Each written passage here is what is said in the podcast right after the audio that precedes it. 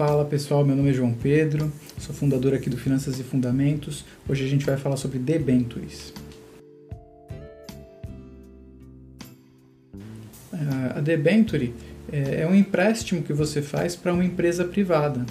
Então a empresa está com planos de fazer algum projeto em específico e precisa de dinheiro para isso. Ela emite as debentures, nós investidores compramos a debenture e estamos emprestando dinheiro. Quando nós compramos a debenture, nós estamos emprestando dinheiro para a empresa financiar aquele projeto e a empresa se compromete a devolver esse dinheiro depois de um tempo acrescido de juros. A debenture é muito parecida com o CDB, no sentido de que você empresta dinheiro para alguém e esse alguém se compromete a te devolver com juros.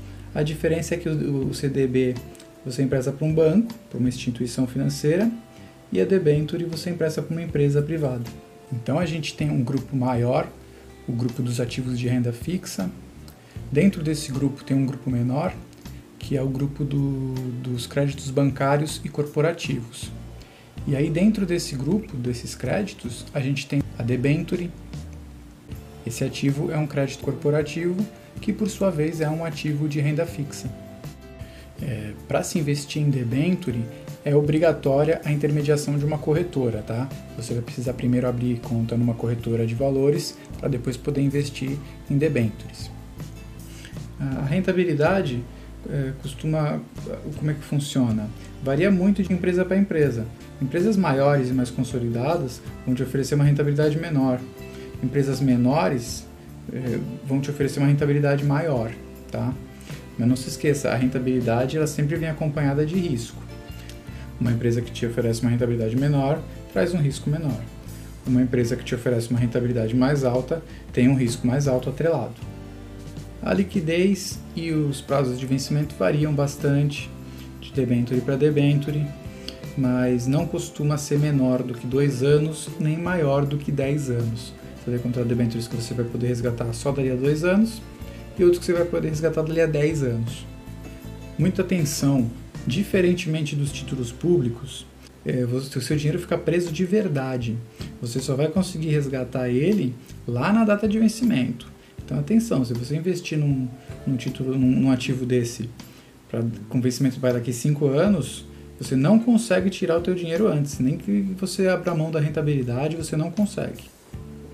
Mas existe uma solução alternativa para esse problema, que, pode, que é feita por, por intermédio de corretoras, tá? Algumas corretoras e não todas, elas oferecem, elas se oferecem para comprar o teu ativo. Então você comprou um ativo que vai vencer só daqui 5 anos, mas no bem do caminho você precisa do dinheiro, tá precisando mesmo, alguma emergência, alguma coisa. Você vai ter que procurar a corretora que você usou para comprar o, ativo e ver se ela quer comprar o ativo de você. Então, não é que você resgata antes, é que você vende para a corretora, tá? A corretora pode comprar o teu ativo, mas isso sai caro, ela vai ficar com grande parte da rentabilidade. Você vai perder bastante rentabilidade. Afinal, ela está assumindo o risco do ativo no seu lugar. O risco desse, desse investimento também varia bastante. Empresas grandes é, naturalmente possuem risco menor. Empresas mais consolidadas naturalmente tem risco menor de falir, de quebrar. Empresas menorzinhas, mais desconhecidas, pequenas, naturalmente tem um risco maior de quebrar, de falir e não te pagar o teu investido, não te devolver o dinheiro que você emprestou para eles, o teu dinheiro investido. O risco, esse risco é maior do que o risco dos títulos públicos. É um risco considerado ainda é, de baixo a médio. Quando você vai se aproximando das instituições menorzinhas, mais desconhecidas, esse risco ele vai chegando mais perto de ser um risco médio. Mas fica ali, de baixo a médio. Ainda é um risco de baixo a médio grau. As debêntures não possuem a garantia do FGC. Agora a gente vai falar sobre impostos e taxas. A primeira, o primeiro imposto que esse investimento vai, vai sofrer é o IOF, Imposto sobre Operações Financeiras é o imposto que ele só vai incidir se você ficar com esse título menos que 30 dias. Então ele começa numa alíquota de 96% e vai diminuindo de 3 a 4% por dia até chegar lá no trigésimo dia. Chegou no trigésimo dia, daí para frente não incide mais IOF. e esse OF incide só sobre os juros, não incide sobre o dinheiro investido, só sobre a rentabilidade dele.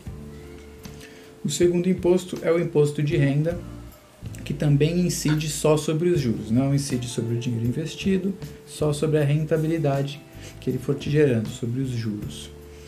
Ele vai variar de acordo com o tempo que você ficar com o teu investimento. Até seis meses, a alíquota é a mais alta, 22,5%. De seis meses a um ano, 20%.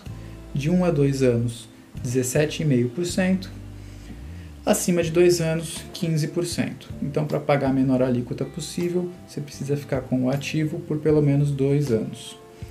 No entanto, algumas debêntures, as chamadas debêntures incentivadas, elas são livres, elas são isentas do imposto de renda são normalmente debêntures que mexem ali com áreas, áreas socialmente mais sensíveis.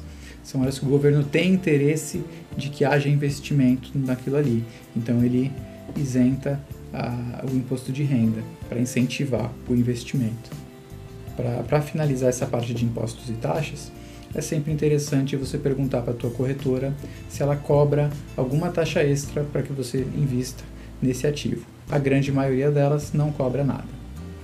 É, a primeira desvantagem é o, o, prazo não muito longo, né? Você vai encontrar debêntures aí com prazo de no máximo 10 anos. Então, você, pelo menos aí de 10 em 10 anos, você vai ter que resgatar a tua debenture e comprar uma outra. Resgata e compra outra. Isso aí você vai pagando imposto de renda, né? Prejudica a ação do juro composto. Você deixa o teu dinheiro rendendo, dali um tempo você vai ter que resgatar. Aí 15% vai para o governo de imposto de renda. Aí já diminui um pouquinho. Aí você reinveste, legal. Aí de novo, dali o tempo, mais imposto de renda, diminui teu, teu montante. E aí prejudicou teu giro composto. Então esse giro não é muito saudável para o acúmulo de patrimônio. É, o interessante são, são ativos com um, um prazo mais longo para você pagar o imposto de renda só lá no final. É, a debento, eu vejo o seguinte problema. Você está emprestando dinheiro para uma empresa para ela investir em algum projeto em específico. Então, não sei se a empresa quer construir uma fábrica nova. Aí você empresta o dinheiro para ela, por meio da debenture. Ela constrói a fábrica, começa a dar lucro. Lá no vencimento da debenture, ela te devolve o dinheiro com os juros que foram é, prometidos. Legal. Só que a fábrica continua lá, continua dando lucro. Provavelmente por muitos anos ela vai continuar dando lucro. E você não vai receber a tua parcela desse lucro, apesar de ter financiado a construção. Então o problema que eu vejo é esse, é um investimento pontual. Você vai receber de volta os teus juros uma única vez, pontualmente. O projeto da empresa, se der certo, vai gerar lucro por muitos e muitos anos. Então você precisa considerar essa questão se não é mais interessante você investir em ações da empresa. Se é para correr o risco da empresa, por que não correr com ações em vez de debentures? As ações, elas vão te gerar, elas vão te, te repassar parte do lucro gerado pela empresa é, por tempo indefinido. Enquanto você tiver ações, sempre que a empresa for distribuir os lucros, você vai receber a tua parcela, diferentemente das debentures. Pessoal, por esse vídeo era isso. É, espero que tenham gostado. Agradeço demais a atenção e até a próxima. Valeu!